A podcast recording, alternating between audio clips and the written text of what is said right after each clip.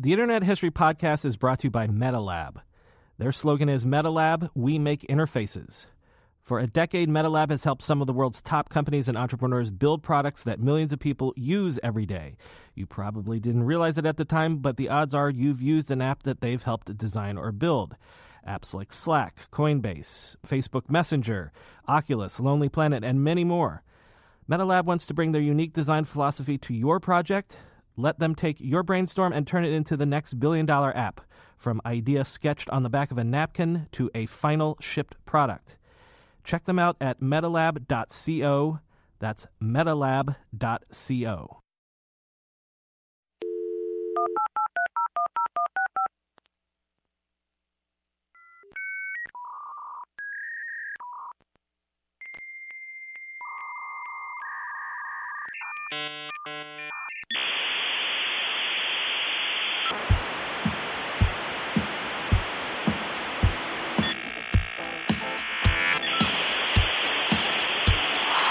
Welcome to the Internet History Podcast. I'm your host, Brian McCullough. Dan Maccarone is a digital design veteran, websites, products, strategy. In this episode, he shares some unique design lessons. He's got some amazing stories about the dot com bubble, about the aftermath, and the rise of Web 2.0. And he also shares the story of the birth of Hulu, which I don't think anyone has really covered anywhere before. Quick note that we did have a recording issue about halfway through. Hopefully, it won't be too noticeable. But thank you to Dan Maccarone for this great conversation.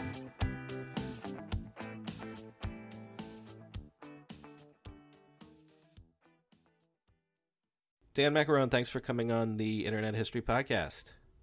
It's great to be here. Thanks for having me. Yeah, by the way, I apologize. I feel like this is a year in the making. We've been trying to do this for a while now, but I'm glad we finally did. Um, well, you've had you've had on so many people I know and that I've I've worked with, so it's always uh, it's actually a privilege to be a part of it. Well, fantastic! I I I, I take anyone that has a, an interesting story to tell. So, um, let let's let's do the the sort of the usual bona fides at the beginning. Um, I think you I think you and I are almost the same age. I just turned forty one last week, um, but it looks forty two. Forty two. There you go. So. Um, we'll get to this in a second. We both came out of college right in the middle of the dot com bubble, but you you went to school originally, like I did, actually, uh, for English, or although maybe you were English and performing arts. Is that right? Yep, that's right. So, um, did you have sort of a nerdy tech childhood at all, or um, what, what what was it that you thought you were going to be doing when you first went to college? It's funny. I, I I don't think of it as a nerdy tech childhood, though computers were certainly a part of it since I was probably kind of want to say six years old or seven. You know, think about like the 80s when the Apple IIe and Apple IIc came out. That was the first experience I had with computers, and my friends and I were on Montessori school, and we we just like gravitated towards playing games on it, and even writing programs um, like like like weird like programs you would download to a floppy disk, and we are in grade school. Um, but I wasn't. I, I, was I was much more in the line of like I'm going to be a writer. You know, I'm, I'm going to write fiction. I'm going to be a novelist. And um, that was me too. Were, that was me too. And then right? I evolved because of Tarantino. I evolved into oh, I'm going to be a screenwriter. Oh man, I, I that came much later for me. Uh, but but yeah, Tarantino was a great inspiration from from like you can do this in movies. Is amazing. Um, I just wanted to I wanted to um, I wanted to like write children's books. You know, I wanted to be a playwright. And it didn't matter. I just wanted to write. And um, creating things on online um, seemed or or on the computer seemed tangential to it. What's funny about that is that I you know when I was in about fifth grade, I think my friends and I started our school newspaper, um, and we did it by having there was a program on Apple IIc's I think called the Newsroom that let you like lay out on newspaper, mm-hmm. and so we all like I was the publisher or the editor, I forget, and we had a staff of people that we created, uh, that we that we hired and staff hired, meaning you know got to volunteer for us. We were all fifth graders and fourth graders, um, and laid out the newspaper ourselves and that was you know the closest thing you do to doing something online was was designing a print product and then you know printing it out and and xeroxing it um, so i guess that like design aspect of things has been part of my life the whole time. But nothing, none of that really uh, culminated into online until I went to college and realized, you know, the, the true story is that I didn't want to get a job, a summer job in college, and um, my uh, my mom wanted me to get a job at Walmart, and uh, I did not want to work for Walmart, and it wasn't because I'm a snob uh, in, in any way. I just I just didn't want to like I didn't want to work at a, at a at a store. I wanted to have a little more freedom. And a friend of mine had a print guide to Harvard, Tufts, and MIT. I'm, I'm from Boston, and uh, he he needed to do sales for him. And so my my mom wanted me to work for Walmart. And so what I realized was that I had to take a drug test to get this job at Walmart. Walmart, and uh, and I'm not a big pot smoker. Like I've always like been like a, a wine drinker and whatever. But but um or I, I, I drinking is my vice, not not pot. But uh, but I, I did, did smoke pot occasionally, and I had just smoked pot, and I was like, I can't take this drug test; I'm gonna fail. And my mom's like, Well, you got to figure that out. And I was like, I'm gonna figure it out by not going to Walmart. And uh, and so I went to my friend's magazine job, and uh, or whatever it was, a guy job. And what we realized quickly was that this this guide, it was called the University Guide in Boston, and it published uh, menus and then like coupons to shops in Boston and we, um, my another friend of mine who worked there, and I realized very quickly that it was garbage. Like we would take it from the mailbox they got at Harvard and throw it in the garbage. But the cool thing about it was that there were menus, and there was we should put the menus on the internet. And so our boss is like, "That's the dumbest thing I've ever heard. No one uses the internet." And we are like, "Well, as college students, we all have we all have uh, internet in our rooms, and at two in the morning, you don't know where the pizza menu is. But if I can get online, that'd be great." And so he said to us, well, if you want to go do that as part of this, fine, you can own it, um, and I'll set up the server for you. And so we uh, we went out and sold the um, the menus to restaurants for like ten dollars a month, and and immediately, you know, we had about a thousand restaurants in, within three months that we were selling uh, to put their menus online, and that lasted for like a year or so before we uh, we got rid of the company. And what was the site? And it was called CityBuzz.com. Mm. Um, and let me tell you something. The one thing that we did not know was actually how to build a website. And so after selling all these restaurants that were going to put their menus up, we were like, oh, we have to actually do this. And we ended up creating a dynamic uh, a website that was based off of Microsoft Access um, through a friend of ours who like did band websites in Boston, and uh, and like it was this dynamic website in 1995 or 96 that uh, that was that was basically populating all these menus um, it was such a like we didn't even know that we were doing something that most people didn't do at the time because dynamic, you know, probably entries from the database in 1995 apparently wasn't a thing. Um, but it was it seemed much easier than coding a thousand pages from scratch. Um, then you did go um, for a little while apparently to um, Columbia to to study journalism, right? Yeah, yeah. I went from after studying uh, performing arts and English. I went to college, uh, grad school for journalism. Um, I think I only got in because I, I studied new media there, and it was like you know it was like '98, so the dot com boom was was rising, and um, Columbia had just started a new center for new media, and so I was concentrating in new media at J School. Uh, and I did really want to be a journalist. I did really want to be a writer, and, and I didn't think that my future was in product design or UX. I really thought it was going to be in journalism um, ended up actually doing an internship for the New York Times, and which led to a job offer of them to be an editor there um, in tech and uh, and entertainment for their syndication department.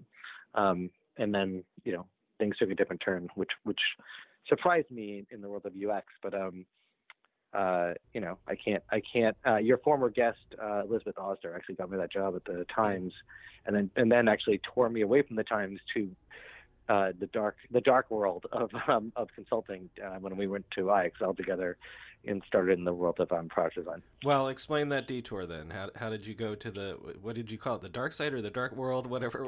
explain the detour. I could be both of those, I guess. Yeah, I think it's in the dark world. But yeah, um, so I got this job at the Times. Like, you know, when you're a, a J school student and the New York Times offers you an internship, you take that. And my job was working on kind of designing the site for the Times and the news service and the syndicate.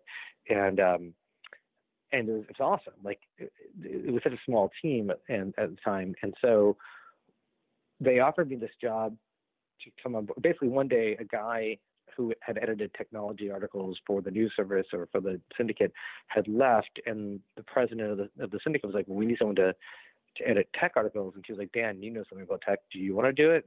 I'm like, "Yeah, I do. Sure." And um, so I took the job for when I graduated, and then Osder was like, well, I went, I left the Times and I went to work for IXL, and we think you'd be a really good candidate to be an information architect. And I didn't know what that was at the time. I, I'd never heard of it. As far well, as I knew, like actually, I was a designer. Just on the off chance that that is uh, jargon to certain listeners, uh, what is an information architect? Good question. So, an information architect, or an IA at the time, as they were known, uh, is someone who basically is creating the blueprints or at the time was known as someone who created blueprints for the website. So if you think of it in the terms of like a house, you have an architect who would lay out the overall specs for what you're going to make and give you kind of a, a wireframe or a blueprint of how the house is going to be organized, what the size of the rooms are going to be, um, you know, how many floors it's going to be, how that will, what the measurements are, uh, even to the, what the design is. Uh, in some cases, you know, architects and information architects will will show you how your site is going to function without actually kind of putting that veneer of beauty on top of it. And that's not a discount to design, which does a lot more than that. But we're really showing you things how things are going to work before the thought goes into what this is going to look like. Uh, and it was a very field at the time, and I, I didn't respect it probably the way I should have when I first heard of it because I had been doing what I considered design work and I've been coding and doing information architecture all at the same time without realizing that I'm a terrible designer uh, and still am and shouldn't be allowed to open Photoshop or, or Sketch to do that kind of stuff. And uh, and I'm not a great coder. I, I can understand coding, but I'm, I'm not a particularly gifted coder. And so um, I walked into this interview actually with a portfolio. That's so embarrassing to think about now, but I walked in with this like portfolio of, of sites I had done in you know the the mid '90s because after we got rid of CityBuzz, we became consultants and did you know a bunch of um, independent websites, uh, and then and then stuff I had done in grad school, and uh, my the person who was was to become my boss looked at it and was like, "You should really become an information you, information architect. You really understand how flows work and how people use the internet." Without saying, you know, to her credit, without saying, "But your design is is terrible." Um, and anyways, I got this job, and um, what I realized, and the reason why I took the job is twofold. One is that it paid more, and I had student loans to pay off, and two was that information architecture to me, and now user experience, I guess is, is what it's known as, is the core of a lot of products. It defines how things are going to be coded, it defines how things are going to be designed, and it defines really or translates the strategy of the business into an experience. And and to me, that's what this is all about. It's like I want to make things that are solving a problem, and then I want to solve that problem in my head from a strategic standpoint first, but then I want to actually, you know, draw that. And, well, um, it's, it's that was really attractive to me. It's it's the core. It's design at the core of products where everything is malleable. You know, like in in actual tangible physical world products, you're working with um, physical materials, but in a digital space. Like design is so core to everything, even like you're saying, um, you know, uh, uh, business models or, or anything like that. Like, so in a digital world, like it's all design in a sense. Yeah, that's, that's totally true. And I, I think at the cusp of this, of my like transition in my career at that point, I was just starting to realize that. And, um, and, you know, to, to fully kind of answer your question, uh, I ended up taking that job and, and being the total, I don't I hope I can swear on this. I, I was a total asshole. Sure. Yeah, um, because I, um, I was 22, was graduating from Columbia, and turned down the New York Times, which I think made me a pariah in my class because, you know, like who doesn't go to J school and want to work for the New York Times? And I was like, no, um, I'm going to take this job, and um, and uh, instead I actually became editor at large for the syndicate for about five years, doing freelance work for them. Um, but but but more importantly, went into this job and learned to what you said, like learned that design is, is the core of product and, and um, really cut my teeth on understanding, you know, how strategy, how user research, how user behavior, and and business strategy need to work together. Um, maybe my, maybe my career for better or worse, you know, understand that those are not the same thing, and you really have to find a way to squit, uh, fit that square peg into a round hole um, to create something that's going to be successful. And I, I definitely like at, at IXL, which is the company I worked at at the time, you know, uh, fought those fights sometimes probably worse than I should have, but because I wanted to make something that people actually wanted to use. And did you find out that you were actually good at it? I think I think I found out that um, I had a talent for it, but I if I look back on it, I certainly what I learned better than that I was good at it was that I was better at it by working with other people on it. You know what I mean? Like my most successful things I worked on there were with people who complemented my talents. So I had an art director there who was so good. One of my best friends to this day, actually, and like he and I could work together and see things from a different angle um, and make ourselves better and smarter about things. And I had bosses who had worked in other industries who weren't as as technically or technologically proficient maybe as I was or my friends my friends were who were a little bit younger, but they brought a business acumen that I didn't have at the time um, and taught me that. And so like you know, again, like I was 22, 23, like like uh, I thought I was a shit, and I certainly was not. I had an arrogance that I don't have anymore, but I had this arrogance because I worked in digital and thought I knew everything, and I knew some things, and I was good at understanding how digital design worked, but I didn't understand how, you know, how the business world worked or how to how to collaborate with people who had different talents, and that that that time at that consulting company taught me a lot about that. Um, in a way that I, I certainly, you know, um, needed. Uh, it also taught me how to work with clients and how to how to um, communicate better without assuming that people know the same things you do because they often don't. They often bring things to the table that I don't, and so that you know that um, that ignorance on my part, I think, uh, uh, was certainly something I, I needed to learn to become better at what I do. Well, so then the the bubble burst the nuclear winter happens, and especially here in New York, you know, the, the, the nuclear winter is happening in things like advertising and digital media, and um, so um, how how do you uh, sort of make your career out of the ashes of of what's going on at that exact moment? Man, uh, so I left IXL and went to a company called Digital Club Network that was um, as a 24, 25 year old was such a great job because we broadcast concerts from around the web for, uh, sorry, around the world um, every night online. Um, and I was a huge music fan, so I kind of ran the the website part of that uh, and, the, and, the, design and UX part of that for a year until they ran out of money because they had no business plan. But I kind of you know made some money doing that, and then and then I got laid off um, and started freelancing. And you know, um, freelancing can be its own beast, and luckily, I had had this experience kind of continuing to be a journalist at the same time I was I was doing uh, UX stuff, and so I freelance wrote for a bit, and um, and actually became like employee number one at an ad agency that I freelanced for, and then became an employee for. Um, that really helped me weather that storm, weather that nuclear winter.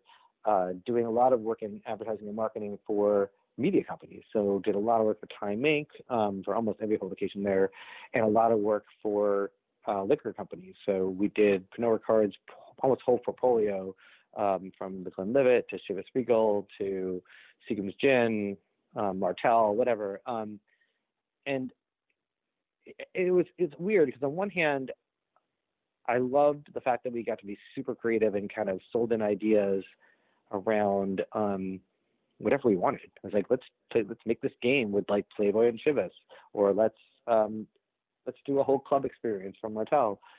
At the same time, I, I hated the fact that like everything we were making wasn't product. We are just making things that were going to be ripped down three months later. Uh, but it also helped me learn a lot about how to scope things, how to understand what it really takes to build things, how to manage a team, how to build a team, like all the things you need when you start making products, whether you're a startup or you're an agency. Um, and that it's like this time where I, it's kind of bittersweet because I it's not something I really enjoyed, but it's something I really need to do to get perspective. Uh, and I left that in 2000. Um, I did that from like 2001 to 2000. I want to say six. Um, and in 2006, I left it and went to Razorfish and started really doing product again.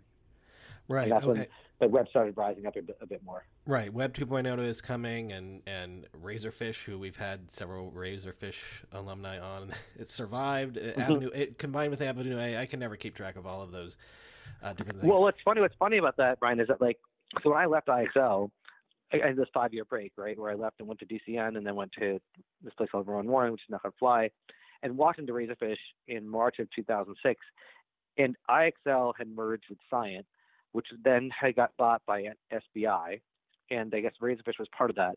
And then it all got spit out as Razorfish in like 2005 or 2006.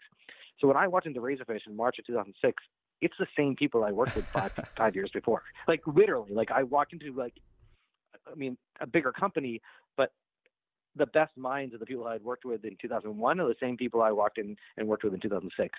And it was like this this homecoming. It was so wonderful and just embracing and happy. It was like walking to a happy place, you know. Right. So so then uh, this is 2006. Actually, uh, where's your LinkedIn? March of 2006, according to your LinkedIn. Um, mm-hmm. So this is when you first start to get to work on product specifically. Is it Hulu that's the first one, or are you starting to do other things before that?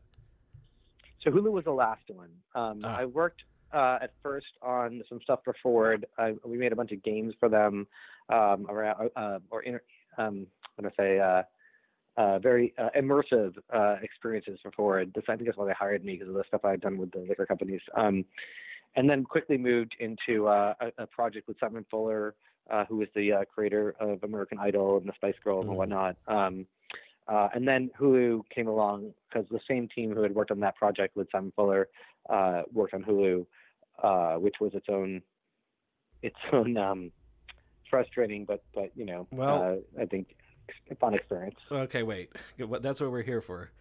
Um, exactly, I figured as much. so give us, give me, uh, uh, and this is from your perspective, but um, your understanding of how the Hulu project uh, came into existence, and then maybe also like how how it came into your life and how you heard about it and, and got to work on it. Sure, of course.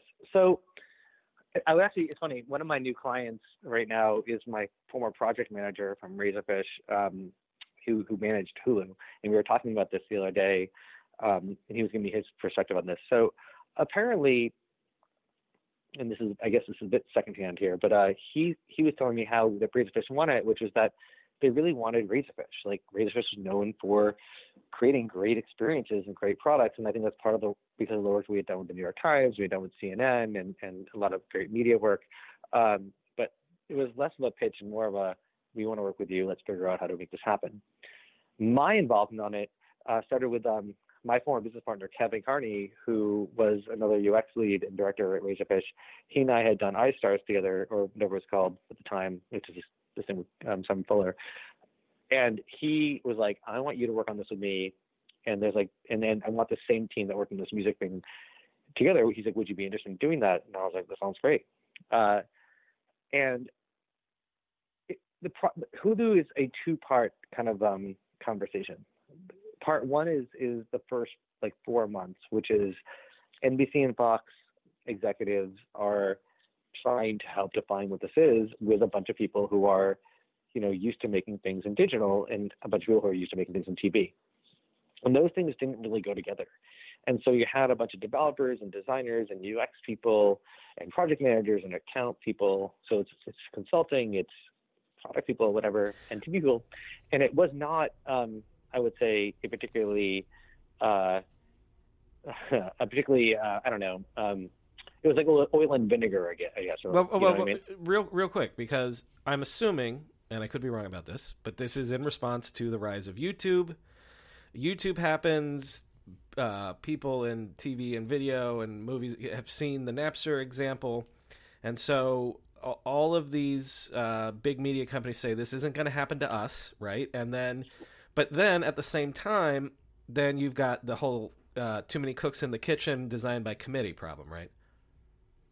Yeah, I think that's right. I think that that YouTube certainly was a big factor, and and as soon as NBC and Fox announced that this was happening, you had sites like TechCrunch or any number of of, um, of, of tech, you know, CNET, whoever covering this, uh, talking about these networks trying to create a YouTube killer, and you know that was the press, but that wasn't what we were talking about internally. Um, we certainly were not trying to create a YouTube killer. Uh, in fact, I would say, well, I can't speak for NBC and Fox, but I can say that the design team and UX team and that was working on this were trying to figure figure out something that YouTube wasn't doing, which was how do you create an experience that is about people watching things for a longer period of time, right? Because YouTube was about watching things for two minutes or three minutes and we're talking about watching shows that are half an hour, an hour long. Right, because so again, I, is, I, I, was I was I was running a.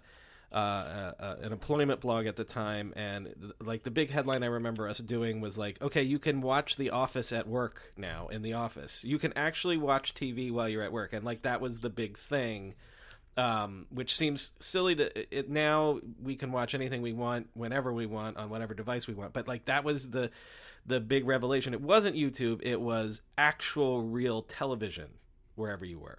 Yeah, yeah. Well, it's funny, and, and I don't want to get too much ahead of myself, but but what you just said is is exactly right. I mean, the mantra, or you know, the the kind of the I don't want to say the the tagline, maybe the log line that we thought about of for Hulu as we were designing it was exactly what you just said. Watch whatever you want, wherever you want, on whatever device you want.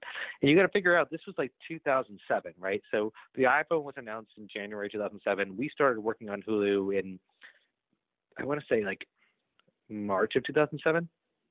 So the iPhone's not been out yet, but but we had the sense that like this is not about this short form consumption. It's about you know this is a new way of watching TV, and on demand was already a thing. Um, and just a little backstory, just why this is weird for me is, so my dad at the time owned a video store uh, in Western Massachusetts, and um, and you know he and and this is the you know Netflix is is obviously a huge thing at the time. Um, you could have cable on demand at the time, whether it be Comcast or Time Warner. well, by the way, Netflix and, is Netflix is a huge thing at the time, but still mostly as a DVD rental through the mail. Yeah, thing. yeah. That's correct. Yeah, yeah, absolutely. But but the idea that like, you know, the alternative to cable, the alternative to TV is becoming a bigger thing. And and also a lot of networks already had streaming services. You could watch ABC online on abc.com at the time. I mean, it was a terrible experience. It was a shit experience um, for a lot of reasons, technology aside, UX wise, whatever. But it existed, and you could certainly do it. Um, so so what, what happened, you know, was that we spent a good like or three or four months doing design by committee, like like you you, you mentioned, um, and the problem was that none of us really understood what consuming long form content was. And I look the early, I, I still have these wireframes on my computer, like the early um, designs and wires for Hulu were terrible um, because we were looking at YouTube and we were looking at the fact that it's not about what you're watching now; it's what you want to watch next, mm, right? Mm. YouTube's whole business is about watch the next thing, and that makes sense when you're looking at something that ends in you know 30 seconds or a minute and a half from now. But when you're looking at an episode of Law and Order or whatever it is you're watching, you know you you don't want to watch next. You want to see this. You know you want to watch this, and then then you know when the credits start rolling, what are my next options if I want to watch something else? And um, the good thing is like this is like over a decade later, so we, we don't have to be political about it. A lot of the, ne- the a lot of the network executives just had shit ideas because they didn't understand digital, and they would come to us with ideas. And me and Kevin, who was um, the co-lead on this project with me, um, he and I uh, would go to our project manager or our account manager and be like, "This is not a good idea. This is a terrible idea," and they'd be like, "Well, they're going to pay us extra money, so you should just do it." And we're like, "This is awful." Um, and this led to a bloated product. You know, I think about product a lot, especially someone who helps launch products, and they were MVPs and first versions, and and you know, we just kept adding and adding and adding, and this thing was getting to a point where we're like, if this launches the way it is, a, it's going to make the internet a worse place, and b, all the tech blogs are just going to laugh at us, and so everyone else. And it was it was it was embarrassing what we had designed. Um, it got to a place where I forget what the number is, but the the wireframes for this thing were, you know, somewhere in like the 150 to 200 page um, uh, deck of, of, of, wires, and then you had this prototype that was literally. I wouldn't say it was a YouTube knockoff. I, I look at it now, and there's still some really some things about it I really like, but it definitely wasn't about engaging you. It was it was trying to like get you to to watch the show while you're doing other things. Whether you're, you know, trying to pop up video it by looking at trivia about it, and, or you're looking at the cast, whatever it is. It wasn't about the oh, right, the know, whole VH1 pop up video thing. Right, right, right. Yeah. Like, like let's make it interactive. Um, and and that and that wasn't right. It was totally not right. And, and what changed everything was when uh, NBC and Fox hired Jason Kilar to be the CEO of the company. Um, you know, I, I think Jason's a brilliant guy in many ways, and I, I had my reservations because he came from Amazon, and I was like, but Amazon's not TV or Amazon's not video right at the time. I think again 2007. Um, but he understood digital, and there was and that became really interesting because he he came in and um, I remember he sat down and he talked to all the people on the NBC side and the Fox side and, and the Razorfish side, and he I remember he had this like the stack of the wireframes, and he was like, "How do we get to this?" And Kevin and I at some point being like, you know, well, I'll tell you, we were done. By the way, we were ready to quit our jobs. Like we were so embarrassed by what this looked like. We were like, who fucking cares anymore? And we're like, we'll tell you why. And we told him why everything that we he had in front of him was, you know, useless. Um, and he, I, I, I get the details of this wrong a bit, but I always want to say it's the next day, but I don't think that's true. But like within a week, he basically got rid of the entire Razorfish team and got rid of the NBC and Fox team, or at least he was managing them himself and not with us, and and made us all, me and Kevin and another designer of ours, or friend not designer of ours, a designer for Razors, move to um, LA and start from scratch. And this is probably like late June, early July of 2007. Mm-hmm. Um, and he was like, "Look, we're gonna start over, and we're gonna get this thing done in eight weeks." So we had we had some some good ideas uh, that were piggybacking off of research we had done. Uh, and some of that research was that people wanted to be able to focus on their shows. And you know, it's funny. You said earlier, you know, oh, we can watch TV at work now. One of the things that we had thought about was the idea that people might be watching this at work, and and this is actually something we had heard from research about people watching YouTube at work, which is that they had to always kind of hide their browser from their boss. And so we thought, well, what if you could pop the video out? So like lay it, would be in the corner of your screen. And if you wanted to like cover that quickly without having to worry about your browser, you could do that. And so that's where like popping out the video came from. Um, we had bad ideas like search. Um, one of the search things we came up with was, you know, we'll start, we're going to create a great search system that if like you wanted to watch something in comedy, you know, you could filter by type of comedy or actor or whatever, which makes a lot of sense except that Hulu launched with 25 shows, and with 25 shows, comedy aside, you know, filtering is useless. Um, another example would be, um, and this is actually my favorite example of anything we came up with because it's such a, I think, a good UX solution and not a good business solution, but actually turns out to be one, which is towards the end of the design process, we were sitting in Jason's office, and it's me and Kevin, Eric Feng, who was the CTO, and Jason, and we would have these daily stand-ups, just going over, you know, what are we working on today? Because we were working in sprints, and um, Eric was, if I remember this correctly, Eric was like trying to just check off a box, and like, okay, so let's say someone comes in and searches for Lost. And at the time, we didn't have Lost, and Lost was a popular show. What do we show them? And the knee-jerk reaction in the room was well, we'll show them other sci-fi things, Star Trek or whatever. And everyone in the room's like looking around at each other like, yeah, that doesn't feel right because to go back to what we were talking about before, that the general kind of mantra around Hulu was watch what you want, when you want, where you want. And, you know, like telling you to watch Star Trek here does not fit into any of those categories. And so we're like, what do we do? And um, I, I, I honestly don't remember who it was in the room who said it, but someone was like, well, what if we just told them to go to abc.com, just because where Lost was. Mm-hmm. Um, and so for a moment, everyone in the room was like, huh, you know. Um, but we all agreed that that was the right idea. Like if you want to come, if you want to watch TV online, who is the place to come. And so if you search for Lost and we don't have it, we should still be able to tell you where you can watch it. So next time you want to watch something, you'll still come here. And you probably won't even realize that you're going to ABC. We, we can design it in a way that says, yeah, go watch at ABC.com. You click on the link and we link you to that show and you're at ABC and everyone's happy. But is the place you came to. And Jason embraced this entirely. He was like, yes, let's do that. We'll get it past the network brass and we'll do it. And we did. And so when you watch Hulu and you wanted to watch Lost, we, we, we, we showed you to the right place to watch it. And um, to me, that's like the most successful thing about the product. I mean, there's so many things I love about that product, but I love the fact that like we we were able to do the right thing for the consumer and solve that problem for them. And ever since then, you know, honestly, that is like my favorite lesson I've learned for anything I've ever done since then. I always think back to that, like, what is the right thing? And can we make this a better business because we're doing the right thing for the consumer. And the right thing is giving them what they want and helping them solve a problem. And that that is to me the epitome of just that one thing, the search results for Hulu that was uh, like a proud moment in like you know UX and I don't know design history for me. Well, also philosophically, it's not treating the user like an idiot because okay, you don't have it. What are you supposed to do? Obfuscate, you know, like pretend like you don't, and and and lie to them. No, if you don't have it, hey, we don't have it.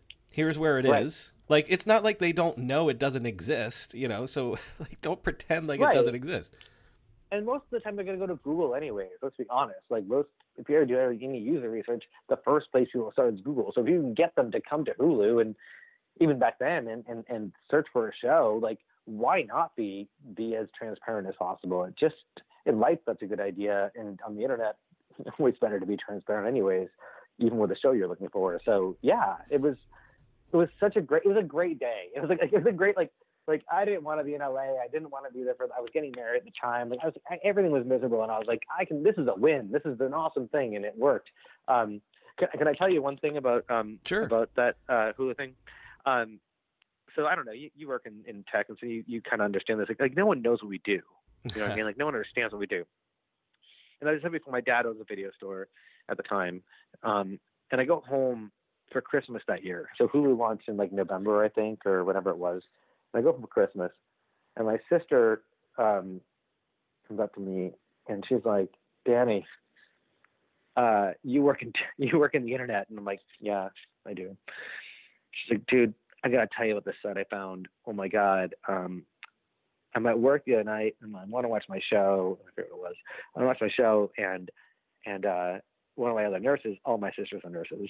Um, one of the nurses um, points me to the site and I could watch my show on like on the internet.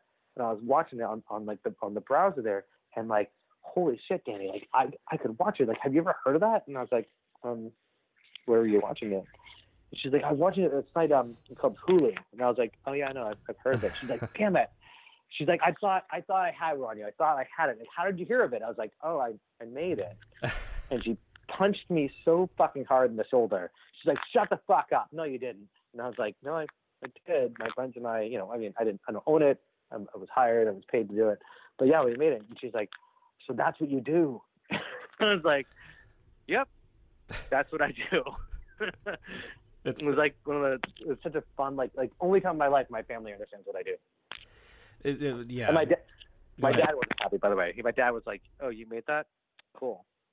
Well, but it, it didn't it didn't strike his fancy. My dad didn't get the internet till he could buy his his '70s stereo equipment on eBay. Like it. it um, real quick, two two two quick questions about um the that design process. Were you mm-hmm. guys conceiving of mobile, and also were you guys conceiving of this on any screen?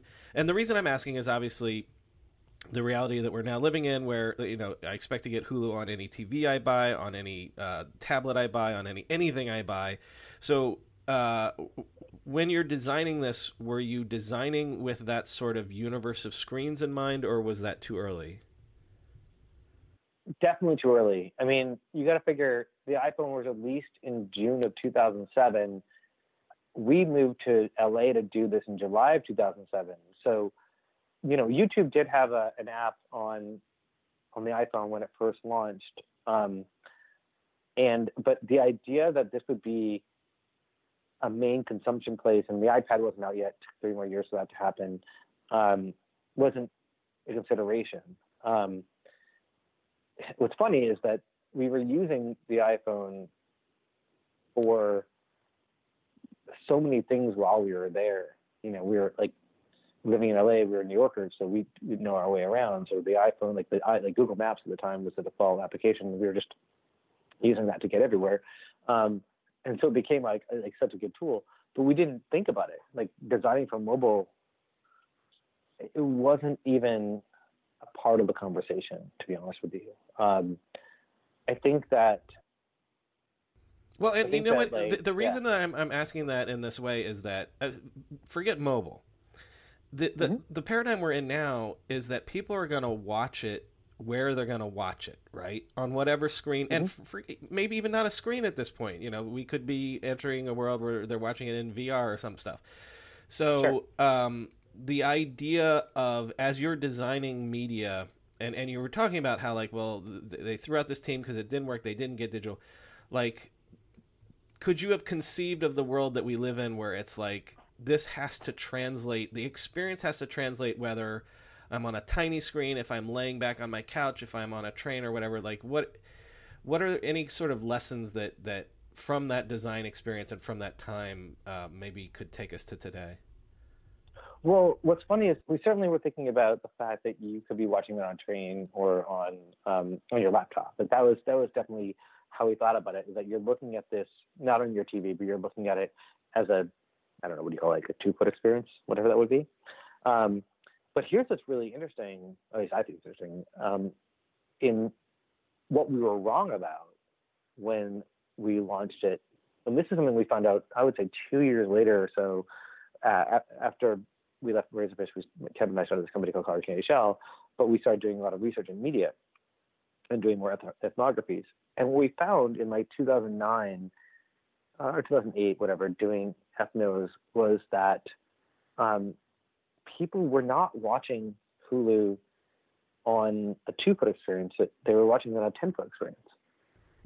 So Hulu didn't want you to watch your, this is the time, this is different now, but at the time, they, they didn't want you to watch Hulu on your TV. They wanted you to watch it on your laptop or on your desktop, and that's what we were designing it for.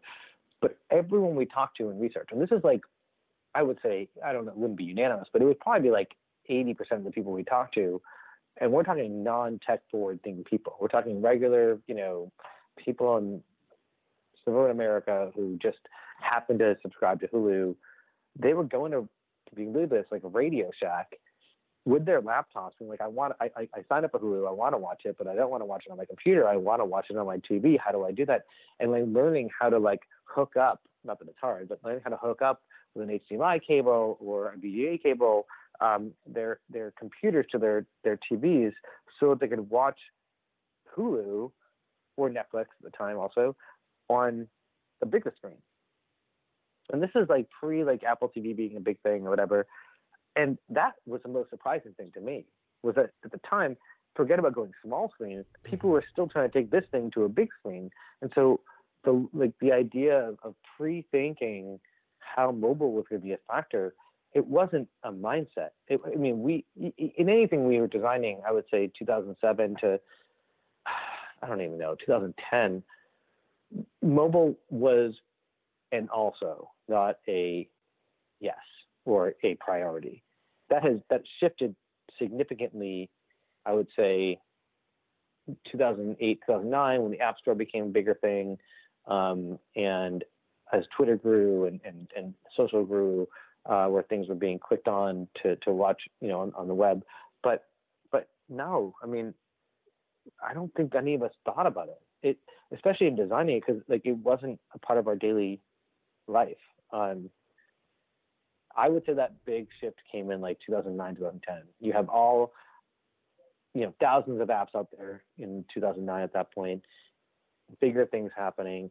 And now all of a sudden, smartphones, because Android's out at that point, then then that shift really thought you know that that shift really came into thinking about design uh, design right. That doesn't mean we weren't doing it before that, but but the consideration being a big factor for. You know, we worked on Juiced as well, which you know even then wasn't part of uh, mobile thinking. I, yeah, I, I think when I think when we were working on SNL in like 2008, maybe that was we started thinking about mobile. I know we did mobile designs for that, but in Fallon, definitely in like 2009. But yeah, nothing like nothing before that for sure was was a big a big part of it. I, I do want to talk about your your comedy stuff, but uh, real quick, uh, Foursquare, because mm-hmm. uh, designing like that to me is an example of a company that almost conceptually has changed what it was many times in its existence. Mm-hmm. Um, and so, uh, just real, uh, tell me the work that you did with Foursquare, and and maybe sort of any uh, philosophical or conceptual lessons there. Well, I would say if I can start, the conceptual lesson uh, or design lesson there is is the idea that you you really can't chase your competitors. You have to embrace your vision. Mm. Um, and Dennis Dennis as a founder you know, he had a vision. He, Dennis, you know, I, I think he's grown, grown in what he wants and wanted Foursquare to be. But what I think he he tried to start with Dodgeball, which was a, a mobile um, product before you know smartphones existed, where you would text in, "Hey, I'm at this bar," and it would go out to your friends who are also part of Dodgeball. Is obviously the basis of Foursquare. You know, he really wanted that social gaming thing to be a thing. And so for us, you know, working with him was to translate that vision to make it better. My experience of Foursquare was twofold also. Uh, one was that before Foursquare ever launched, there was a beta of it, or maybe an alpha of it, in New York, uh, really, really early on, before they launched at South by Southwest in 2009. So like maybe December to March in 2009, at Disney 2009, where we were just, it wasn't designed. It was something that him and Naveen were doing and just pounding it uh, just to find the bugs. You know, like like they were they were really trying hard to get it out there for South by. Um, our design chops came in, you know, after South by after they got some funding. Um, it's really funny because they we I was Kevin who I had mentioned before and I worked in Hulu had um had formed a company at that point called Hard Candy Shell that we started in, in 2007, right after the Hulu project ended at Razorfish. And um, Dennis was a friend of ours, and they uh, we were sharing it was great office. We were sharing office space with Curbed Eater Racked, which was that network, and then Hard Candy Shell and Foursquare moved in, and um, they were like we were giving them desk space. You know, it was just Dennis, Naveen, and Harry, and um, they got funding finally. I think from from Fred Wilson or whoever initially funded them, and uh, and they hired us to really you know bump up their UX, bump up their design to be a little bit more professional because they were using like iOS native stuff before. And the biggest so the biggest lesson of that project was that was was trying to focus Dan because Dennis was dealing with a tremendous amount of pressure. Like he had, you know, I think what, what was it, but was it Fast Company or one of the companies had put him on the cover as like the new king of social media, mm-hmm. and um, and he he was growing a team and our job wasn't just to be designers for him; it was to be, you know, people who he could he could fall back on, and not fall back on in a bad way, like like who could, he could rely on, and who he could listen to, and he could calm him down, because he was doing a ton of stuff. And so, what would ha- what happened? Gowalla launched at the same time at South by, and Gowalla was basically the same type of premise, which is I could check in here and tell my friends where I'm going, and uh, it looked like you know, what do we do? Like, do we compete with them directly? They, like, they had certain features that Foursquare didn't have, and vice versa. And um, our job was really to focus in on like, what is the Foursquare vision? And if anything, that helped make our design process better. Like in the end, it was all about simplicity. Like, make it easy to check in, make it easy to find the places, make it easy to find friends. Th- that stuff, I don't want to say was rote, but it was certainly, um, it was certainly easier than than ensuring that we didn't have some weird feature creep and scope creep that we could have gotten into because of of worrying about the competition. Um, and that's not to discount the work we did on Foursquare. I'm really excited about the design stuff. And Mari, who is the designer on that, it was brilliant on everything she did. Um, but I do think it was about let's really you in, let's rein you in, and make sure that we're we're really focusing on what you need to have in this V, whatever 1.1 or 2.0, we want to call it, um, uh, to make this product great. Uh, and I and I think you know he he embraced that quite a bit, and, and as they grew their team, you know they did they did too. Um, but yeah, I think to me that was the biggest product lesson. Uh, and I'm not trying to like discount the work. The work is is great, and it was part of that product for you know what two years or whatever it was. But um, the hard part was making sure that we really focused on on making the right choices for Foursquare as opposed to you know making it more complicated than it needed to be. Um, the the comedy work, you, you, know, late night with Jimmy Fallon, Saturday Night Live. Now we are in the era of uh, not only mobile, but but but things going viral and, and things like that. Mm-hmm. Are there um, any design lessons there in terms of either virality or maybe this even brings us into the modern era of consuming clips and content and things like that? Well, I would think that you know when it comes to content, design kind of has to get out of the way. Does that make sense? Um, because we do a lot of work in media and SNL and Fallon being being no exception. Like you have to let the content be the hero, um, and and that's true in, in fashion too. Like in anything where people are like trying to focus on something that they they're excited about, and it's certainly rarely your design. You know, it's about that sketch that SNL did or that um, dress you want to wear not the runway or whatever. And with SNL, you know, our thing was about let people find the content they want that they're excited about. Uh, so you'll never see the stuff that we did online um, for SNL, but you if you download the app, the, the information architecture, the UX of it is, is exactly the same. Um, which I think is thanks to Gavin Purcell, who was the producer for the Tonight Show for a while, but he uh, he worked with us a lot in the SNL stuff and helped make that happen. And with SNL, and this is what's great about viral video is that if you want to go find the thing that was on SNL on Saturday night, let's make it easy for you to find. But if you want to go find that video of Lazy Sunday from whatever it was, was it 2005 maybe? They're like 14 years ago. You can go find that. If you want to go find um, something that happened in the 80s, we can help you do that. Um, it's all, and, and, and, I think what we learned with SNL and, and Fallon as well is like let's let's let's let's be twofold with our design. Let's on one hand let you find those things, and then let's be serendipitous too, because comedy is so can be so serendipitous. And with Fallon, it was about let's create an app that showcases the show but gives you its own experience. Um, we had a whole thing with the app we designed that was about Fallon, Jimmy Fallon's phone, where you could have like really like little mini apps inside of it that could be their own special Fallon experience. With the SNL stuff, it was, you know, Lorne Michaels says that uh, he can tell how old you are by who your favorite SNL um, uh, actor is or right, cast right. member. Cast member, yeah. Yeah, and so you know, when I remember sitting across with him and talking about this, and I was probably thirty, let's say I was thirty-two or thirty-three at the time, and the guy next to me was like twenty-five. And I think I think my favorite cast member may have been like Dana Carvey or something, and the guy next to me's favorite cast member was like Will Ferrell, and he's like, um, "Okay, you're."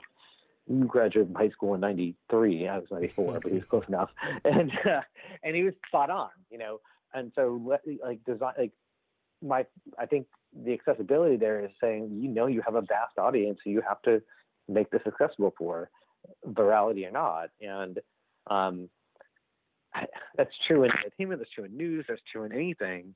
Uh, you have to understand your audience and how you're gonna how you're gonna make it relevant to them, you know, and and that's not just in a home screen of an app. That's true in however someone's to access something to you online. Um, so to wrap up, it, your uh, Charming Robot still you're still doing this stuff today at Charming Robot, and and by the way, mm-hmm. um, doing this sort of design stuff for friends of the pod like uh, Rafat Ali at Skift. Um, mm-hmm. uh, WeWork. Also, by the way, the, the thermometer Kinsa got. Yep. but I have two kids. Have, I, I, know the Kinsa. yes. Kinsa on the pod? Did you have Kinsa? No, have no. I'm just saying oh, I've oh. used the hell out of some Kinzas over the last four years. Oh, I love that you keep naming things that we have equity in. I mean, we, we own part of Kinsa. We own part of uh, uh, um, Skift. I wish I owned part of WeWork. um, man, uh, Kinsa, God, I, I got to tell you, man, I don't, I don't know if you like Kinsa is one of my favorite things I've ever worked on in my life. Mm. And it's not the most famous thing in the world, but it is by far the the project that I'm. We should let people know this is a this is a thermo this is a digital thermometer uh, for for little kids essentially. Yeah, and and I my my kid uses it too, and gosh, you know, uh, can I tell you that story quickly? Is that okay? Yeah, sure. um, ah, when so when Inder came to us, this is probably I want to say it was late 2012 or late 2013. I forget the exact year, but um, they had a breadboard of the thermometer and, and like a thermometer with like a baggie uh, over that, so you know you could take your temperature. Let Without, me let me interrupt Okay. real quick. I said digital Sure. thermometer. What I mean is this is a thermometer that is digital that it also will connect to your smartphone. And so when your Yes. six month old is whatever, whatever, you can get the reading. You can compare it to well at 3 a.m. it was this, and like it keeps track. Like it, it, it literally is a fantastic product. But sorry, go on. I just wanted thank to you. so that people can me so understand what we're talking about. Yeah, yeah, yeah. Uh, like that like ah makes like my heart grow like three sizes too more too much more like ah um yeah so they came to us with this idea and this prototype and the whole idea when we first launched it was to help young parents deal with the stress of, of understanding what their child's illness might be and, and you're a parent as well i am as well i wasn't at the time um, but you know when you're a parent your child is sick whether they have a, the sniffles or they have the flu or something worse, like you don't know. And and and just taking their temperature is a stressful situation, and that's one of the things we were trying to solve, or Inder was trying to solve, and we were trying to help them with. And um, we we're like, how do we do that? And so uh, originally it plugged into your iPhone um, headphone jack, and um, what we were trying to figure out a few things. One was how do we calm the parent down? And the second thing was how do we calm the kid down? And so we went through all these, you know, brainstorms where we're like, okay, as a parent, y- you really care about the results. Like telling me that my kid has a 99.3 degree temperature does mean zero good. I don't know if that's good or bad. Because by the way, 98.6 is, is the average. That's not what the like. We all are at 98.6 degrees. Like everyone has a different average temperature. So now I need context. Do I need to call the hospital? Need to do something else? Like what do I what do I do? At the same time, taking your temperature of a kid is tough because they don't want the thermometer in their mouth or, in Kinsa's case, under their armpit or in their butt. And that is something that Kinsa does. You can go in any of the orifices Mhm, mhm. that you need to do. Um, and that's, by the way, designing for that's interesting too. But but we had to figure out how to distract the kid, and so we had to create this interface that we had the sound design, visual design. We did all the branding and naming for Kinsa as well. Like make this feel like a warm, embracing product that parents and kids could both do. And uh, it makes me so happy to know that you use it because, you know, that that was the the, the the barometer of success. You know, was it can we can we do that? And and now, you know, it's been five years or so. We the goal initially was to do that, and the bigger goal was to map the health of the world. And five years later, you know, we we are in schools all over the country. We are in CVS and Walgreens and, and Amazon, and we're not just helping parents individually. We're we're um, we're able to tell people like, hey, in your school, you know, in fifth grade, this particular class has you know strep throat going around, um, and and you have a kid in fifth grade and you have a kid in third grade. Third grade's fine, fifth grade's not. You might want to keep your kid home, whatever it is. And that to me is like so the beauty of the internet. So everything we've been working for with data and design to be a friendly place where where like we can we can use technology to help you in that small moment where you need to know what to do. Should you call the hospital? Should you call a nurse? Should you just put your kid to bed?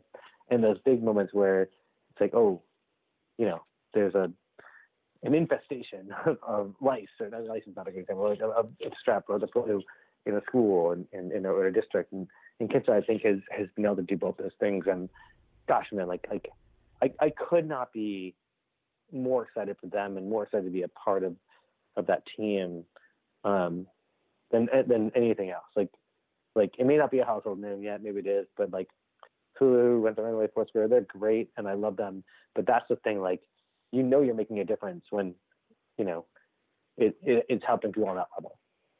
Well, it's also you're you're talking about how it's technology, and I agree that it's it's technology making the world better. But um, that's also a testimony to why design is so powerful, because anyone, well, not anyone, but you can always make a, a better mousetrap or a, a design a better widget or something. But then Yeah. it, it takes extra work to then design it to make it applicable and useful and delightful and you know hopefully world changing and things like that. yeah, sure. Um, so that's a beautiful place to to to leave it. Um, Dan Maccarone, thanks for thanks for remembering all that for us, and and again, like ending with like a really powerful a treatise on on why design can can can change the world. If you like what you've heard on this episode, please support us by subscribing to the podcast so you can get great news stories and conversations every two weeks. And please buy the book that was based on this podcast How the Internet Happened From Netscape to the iPhone by me, Brian McCullough. Order it now wherever books are sold. How the Internet Happened. And if you weren't aware, I host a daily tech news podcast every weekday that comes out at 5 p.m. In that show, I tell you what happened that day in the world of tech. It's only 15 to 20 minutes long, and it's great if you love tech news. Search your podcast app for Ride Home to find the show. It's called the Techmeme Ride Home. Thanks.